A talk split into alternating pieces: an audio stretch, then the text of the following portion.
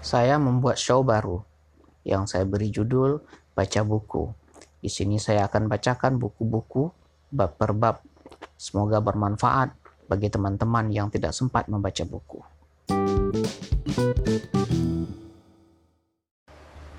Judul buku Menengok Kembali Islam Kita Penulis Murad Wilfred Hoffman Penerbit Pustaka Hidayah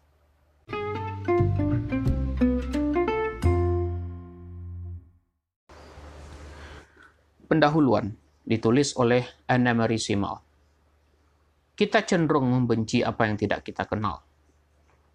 Pernyataan ini diyakini berasal dari Ali bin Abi Talib, Khalifah Islam keempat, imam pertama Syiah, dan saudara sepupu serta menantu Nabi Muhammad Sallallahu Alaihi Wasallam. Ketidaktahuan jelas menimbulkan kebencian dan ketakutan dalam hubungan antar manusia dan juga antar negara, seperti yang telah terbukti sepanjang sejarah. Kini, kita dapat memperoleh publikasi populis atau menyaksikan acara TV yang menawarkan informasi mengenai subjek-subjek yang tidak terlalu banyak dikenal, namun ini bukanlah jawaban dan bahkan sering membahayakan. Wartawan sering terlalu menekankan isu-isu yang secara khusus menarik perhatiannya dengan mengabaikan fakta-fakta lain yang sesungguhnya sama pentingnya. Maka terciptalah gambaran yang keliru mengenai suatu kebudayaan yang dapat menimbulkan apa yang bisa kita istilahkan alergi intelektual. Hal ini semakin jelas jika menangkut masalah agama, dan Islam benar-benar mengalami kesalahan penafsiran semacam ini. Sebagaimana para seniman abad ke-19 suka melukiskan kaum muslimin, dalam tanda kurung, bukan kaum Muhammadiyah, sebagai kesatria yang garang, dengan pedang di tangan mereka, atau tinggal di lingkungan harim yang panas dan pengap. Ini kata Islam sering menimbulkan gambaran seorang ulama timur berjanggut yang fanatik atau teroris yang kejam. Citra dan gagasan semacam ini didasarkan pada penafsiran keliru yang harus diluruskan oleh mereka yang telah mengkaji kebudayaan Islam atau hidup di lingkungan umat Muslim. Dapat dimengerti bahwa Islam sebagai sebuah agama yang datang sesudah agama Kristen dianggap bid'ah oleh kaum Kristiani Eropa abad pertengahan. Dalam tanda kurung, inilah yang melahirkan mitos lama bahwa Nabi Muhammad adalah seorang kardinal yang murtad. Kaum Kristiani Eropa abad pertengahan yang melihat dalam agama yang tidak mereka kenal ini kesamaan-kesamaan dengan paganisme kuno sehingga muncullah citra Muhammad yang aneh yang digambarkan dalam bentuk ikon emas atau patung yang bahkan dapat kita temukan dalam puisi romantis Jerman. Suatu penyimpangan agama yang ganjil, yang asalnya adalah keyakinan mutlak pada keesaan Tuhan, yang nabinya Muhammad lahir 570, meninggal 632, melukiskan dirinya di semata-mata sebagai orang yang diutus untuk menyebarkan wahyu ilahi. Setelah Nabi wafat, komunitas Muslim yang berkembang pesat meraih kemenangan politik luar biasa yang meningkatkan ketakutan di kalangan bangsa-bangsa Barat yang terancam superioritasnya di bidang militer dan politik oleh kaum Muslim. Di Barat, mereka menyeberangi serat Gibraltar pada 17 pada 711 dan mendirikan budaya Moor Andalusia yang tumbuh subur. Pada tahun yang sama, mereka mencapai Transoksania dan meletakkan dasar-dasar bagi manifestasi Islam yang kaya dan beragam di Asia Tengah. Dan pada tahun yang sama pula, mereka menjangkau Indus bawah dan menyatukan wilayah yang kini menjadi Pakistan Selatan ke dalam imperium kekhalifahan.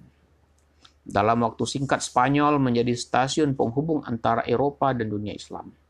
Hingga saat ini, banyak istilah ilmiah, medis, astronomi, dan budaya menjadi saksi pengaruh budaya Islam Andalusia yang sangat tinggi, di mana umat Kristiani, Yahudi, dan Muslim hidup berdampingan dengan harmonis dan saling melengkapi, sesuatu yang tidak pernah terjadi lagi. Di Spanyol itulah pertama kali dilakukan upaya menerjemahkan Al-Quran terjemahan bahasa Latin dari tahun 1143 tetap dianggap sebagai karya definitif selama berabad-abad dan dicetak di Basel pada 1543 atas saran Luther.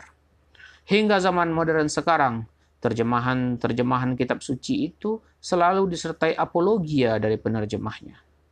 Tentu saja, Al-Quran yang diwahyukan antara 6, 610 hingga 622 di Makkah dan Madinah mendatangkan masalah-masalah yang nyaris tak dapat ditanggulangi oleh penerjemahnya. Bagi kaum muslim, Al-Quran adalah firman Tuhan yang diwahyukan dalam bahasa Arab yang jelas dan terjemahannya hanya bisa dilakukan secara dangkal. Sebab siapa yang dapat menafsirkan keindahan firman Tuhan yang tidak tandingannya ini ke dalam bahasa lain? Kerumitan dan arti tersembunyi yang menyertai setiap kata Arab dalam Al-Quran menyebabkan terjemahan dari bahasa Arab menjadi amat sangat sulit. Tidak ada terjemahan yang dapat menggantikan ruhnya dan juga bentuk tulisannya. Dan ini sendiri juga mendatangkan kesulitan untuk memahaminya. Selain itu, susunan Al-Quran juga menambah kesulitan bagi orang-orang non-Muslim. Susunan yang ada sekarang dibuat di zaman Khalifah ketiga, Utsman ke-114 bab atau suratnya tidak disusun secara kronologis, tetapi secara umum disesuaikan dengan jumlah ayat yang semakin lama semakin sedikit. Dimulai dengan surah pembukaan, Fatihah, atau doa pembukaan. Al-Quran disusun dari surah yang terpanjang hingga yang terpendek, dan ditutup dengan dua surah yang berisi permohonan akan perlindungan dari Allah. Tetapi karena surah-surah yang pendek diturunkan pada periode awal dakwah Nabi, sementara surah-surah panjang sering diturunkan pada periode selanjutnya, yakni ketika Muhammad berkonsentrasi untuk membangun komunitas di Madinah, tidak mudah bagi pembaca baru untuk memahami kitab suci tersebut. Ada bahaya bahwa kalimat-kalimat itu dibaca di luar konteks yang dapat menimbulkan kesimpulan keliru. Orang-orang non-Muslim jarang yang bisa mengerti sejauh mana Al-Quran menyusup ke dalam bahasa-bahasa Islam yang telah memberi pengaruh dari abjad Arab pada sejauh mana ia mempengaruhi kiasan verbal mereka. Pada umumnya, ilmu-ilmu Islam berkembang berdasarkan kajian Al-Quran dan keseniannya, seperti kaligrafi dan bacaan yang berirama, dikembangkan untuk memberi bentuk yang lebih indah bagi firman Tuhan. Karya-karya klasik dalam berbagai bahasa di dunia, apakah itu Arab, Persia, Turki, Urdu, atau bahasa lain yang digunakan oleh kaum muslim, hampir tidak dapat dipahami tanpa pengetahuan menyeluruh mengenai kosakata Al-Quran. Bagi kaum muslim, Al-Quran adalah firman Tuhan yang menjadi buku. Sebagaimana umat Kristiani menganggap Kristus sebagai firman Tuhan yang menjadi daging. Muhammad adalah sarana yang menyebarkan firman ini ke dunia. Dan sementara Al-Quran dipahami secara keliru selama berabad-abad. Begitu pula figur Muhammad yang ditafsirkan salah.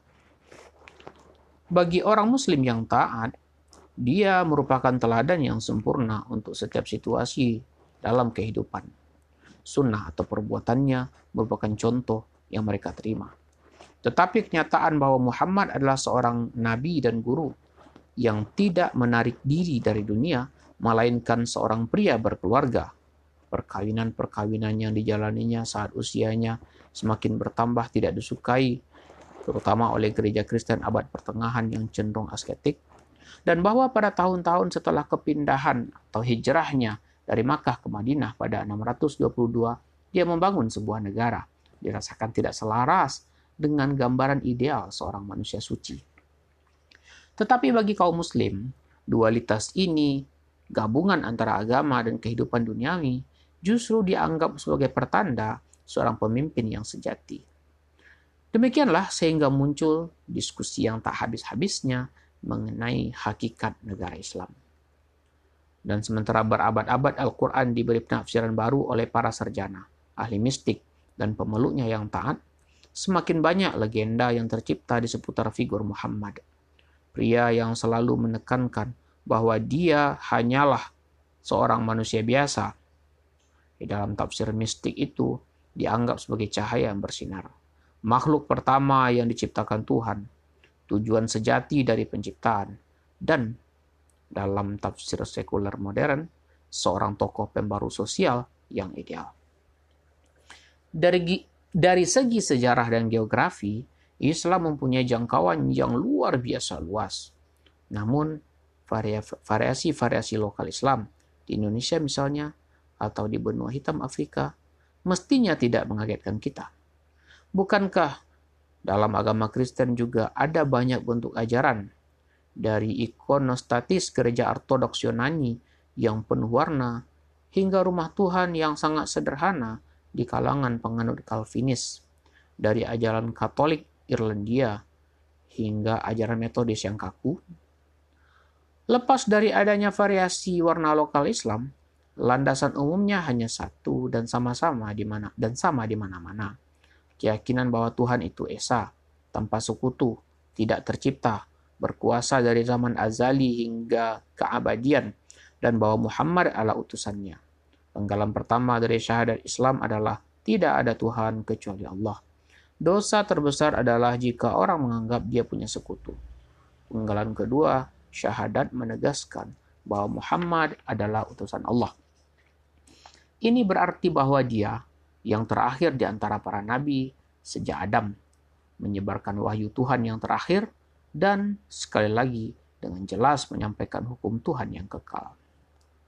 Kita harus selalu ingat akan fakta-fakta sederhana ini dan tidak melupakan bahwa Islam yang namanya berarti berserah diri kepada Tuhan menempatkan Tuhan dan firman-Nya di pusat kehidupan.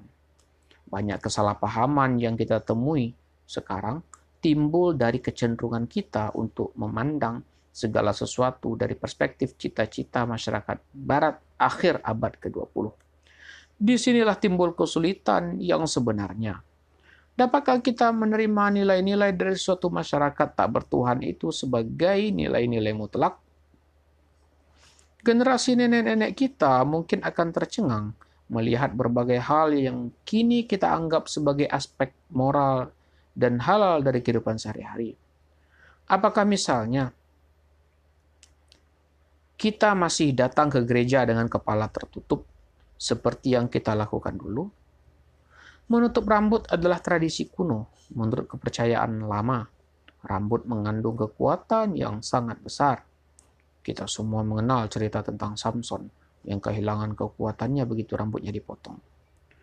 Sejak zaman dahulu, masyarakat Yahudi biasa menutup kepala mereka. Wanita Yahudi yang taat menutupi rambut mereka, dan mahasiswa atau profesor Yahudi bahkan menghadiri kuliah di Harvard dengan mengenakan yarmuka atau kopiah. Jadi mengapa seorang gadis Turki tidak boleh menggunakan kerudung? Tetapi agama Islam mewajibkan orang menutup kepala. Tetapi agama Islam mewajibkan orang menutup kepala mereka hanya ketika salat atau membaca Al-Quran dan tidak pada waktu-waktu lain. Catatan kaki, pendapat ini tidak sesuai dengan doktrin ortodoks Islam. Kaum wanita maupun pria sama-sama diseru untuk menjalankan kewajiban agama dan Al-Quran berkali-kali mengacu pada kaum muslim yang bertakwa, pria maupun wanita. Tak kenal maka tak sayang, tetapi jika kita melacak akar dari suatu budaya asing, banyak yang bisa dijelaskan. Kita akan tahu misalnya bahwa istilah yang sering dipakai, perang suci, merupakan ungkapan yang berasal dari bahasa Kristen menyangkut perang salib. Istilah Arab jihad berarti berjuang atau berusaha. Orang yang beriman harus berjuang di jalan Allah yang berarti membela agamanya dan jika perlu membantu menyebarkan agama tersebut. Di samping itu, jihad mengacu pada perjuangan batin melawan kelemahan diri sendiri. Waktu kita akan habis kalau hanya dipakai untuk mengkaji daftar kesalahpahaman Eh, serupa yang sangat panjang.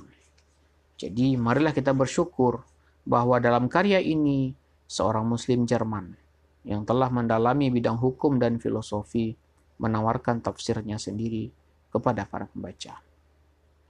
Banyak sekali analisis Dr. Hoffman mengenai Islam Sunni yang ideal bersesuaian dengan ajaran-ajaran dari ulama Pakistan almarhum Fazlur Rahman yang dibunuh oleh para ulama ultra ortodoks dari Pakistan karena dia mengajarkan sunnah yang hidup. Dia memusatkan perhatiannya pada semangat dari contoh Nabi dan analisisnya yang juga menyangkut penolakan terhadap mistisme Ibnu Arabi mempunyai arti yang sangat penting.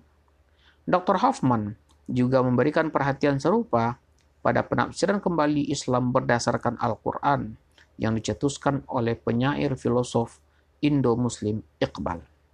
Dia menekankan gagasan bahwa Al-Quran tidak mungkin habis digali dalam setiap seginya. Tetapi dia juga mengajarkan bahwa manusia wajib meningkatkan dunianya dan mengembangkan bakat-bakat yang diberi Tuhan kepadanya. Ini mencakup penolakan terhadap apa yang sering disebut sebagai fatalisme Islam, suatu sikap yang dianggap oleh banyak orang sebagai penyebab stagnasi Islam. Komentar Dr. Hoffman mengenai subjek ini mempunyai arti yang sangat penting. Kepercayaan mutlak kepada Tuhan yang merupakan ciri Islam tidak lantas menyingkirkan kemungkinan manusia untuk berusaha. Sebaliknya, kepercayaan itu justru membantu orang Muslim yang taat untuk bersabar menerima apa pun yang menimpanya. Dia percaya bahwa Tuhan tahu apa yang paling baik baginya setiap saat. Nabi berkata, "Dunia ini adalah ladang yang menumbuhkan buah untuk akhirat nanti. Setiap tindakan akan membuahkan hasilnya sendiri." Fatalisme Islam tidak mencegah kaum Muslim untuk bertindak. Sebaliknya, fatalisme mengajarkan bahwa setiap kejadian, setiap penderitaan ada hikmahnya. Barang siapa pernah melihat seorang ibu Turki yang taat saat menerima berita tentang kematian putranya yang ke-10 dan yang terakhir dan masih mampu menenangkan hati kawan-kawannya yang bersedih akan mengerti maksud saya ini. Tentu saja, bagi masyarakat barat modern, sikap semacam ini sangat aneh bahkan tidak dapat dipahami. Meskipun sesungguhnya itu sangat mirip dengan ajaran Kristen awal. Itu menunjukkan sikap percaya penuh kepada Tuhan, yang di antara nama-namanya termasuk Sang Pencipta, Sang Pemelihara, dan Sang Hakim. Dan nama yang paling sering disebut adalah yang Maha Pengasih dan Maha Penyayang. Setiap surah Al-Quran dan setiap aktivitas selalu dimulai dengan bacaan dengan nama Allah yang maha pengasih dan maha penyayang. Kecenderungan untuk menyamakan Islam di masa kini dengan terorisme atau fundamentalisme, lagi-lagi istilah ini diambil dari sejarah agama di Amerika, sungguh tragis. Meskipun sampai batas tertentu hal itu bisa dimengerti, sebab hal-hal dari agama lain yang paling sulit untuk kita pahami itulah yang paling banyak menarik perhatian. Dan karena kelompok moderat jarang yang mau menonjolkan diri mereka. Tetapi, apakah kita akan menyamakan ajaran Kristen dengan terorisme setiap kali kita mendengar tentang serangan-serangan di berbagai negara Eropa? Kadang-kadang saya merasa bahwa ketakutan terhadap bangsa Turki yang mampu mencapai Vienna dalam dua kali kesempatan pada 1529 dan 1683 masih membayangi benak setiap orang di Eropa Tengah dan mewarnai pandangan banyak orang mengenai agama yang dianut oleh bangsa Turki dan Arab, Persia, dan kaum Muslim di India maupun Indonesia ini. Bahkan kalangan terpelajar tidak banyak yang tahu tentang kekayaan Islam yang berlimpah dalam bidang literatur dan kesenian. Dan jarang yang menyadari bahwa Alhambra di Granada atau Taj Mahal yang banyak dipuji di India merupakan karya para arsitek muslim. Dan berapa banyak orang yang tahu bahwa dalam Islam menghormati Yesus dan ibunya yang suci, kaum muslim menerima Yesus sebagai nabi terakhir yang diutus Tuhan sebelum Muhammad dan sebagai orang yang mengajarkan kecintaan kepada Tuhan dan asketisme. Namun, dia percaya bahwa Yesus tidak disalib melainkan diangkat ke surga. Dalam buku ini, pembaca akan menemukan banyak tafsir yang baru atau yang tidak dikenalnya. Sesekali dia mungkin terheran-heran, kalau bukan terkaget-kaget, saat membaca posisi yang didefinisikan pengarang dengan sangat tegas, yang didasarkan pada ajaran Islam klasik dan tidak terlalu menjunjung tinggi mistisme Islam yang lebih dikenal oleh banyak orang Barat. Pembaca akan menemukan Islam yang dilihat oleh banyak orang Barat sebagai barang peninggalan dari abad pertengahan yang sudah ketinggalan zaman. Dipaparkan sebagai sebuah agama yang sangat hidup dan layak dipahami, dan kami harap mereka dapat mendapatkan pemahaman lebih mendalam mengenai kepercayaan ini. Akhirnya, hendaknya kita tidak lupa pernyataan Goethe yang terdapat dalam karyanya Was Eastern Divan, sebuah karya yang menunjukkan pemahamannya mengenai dunia spiritual Islam.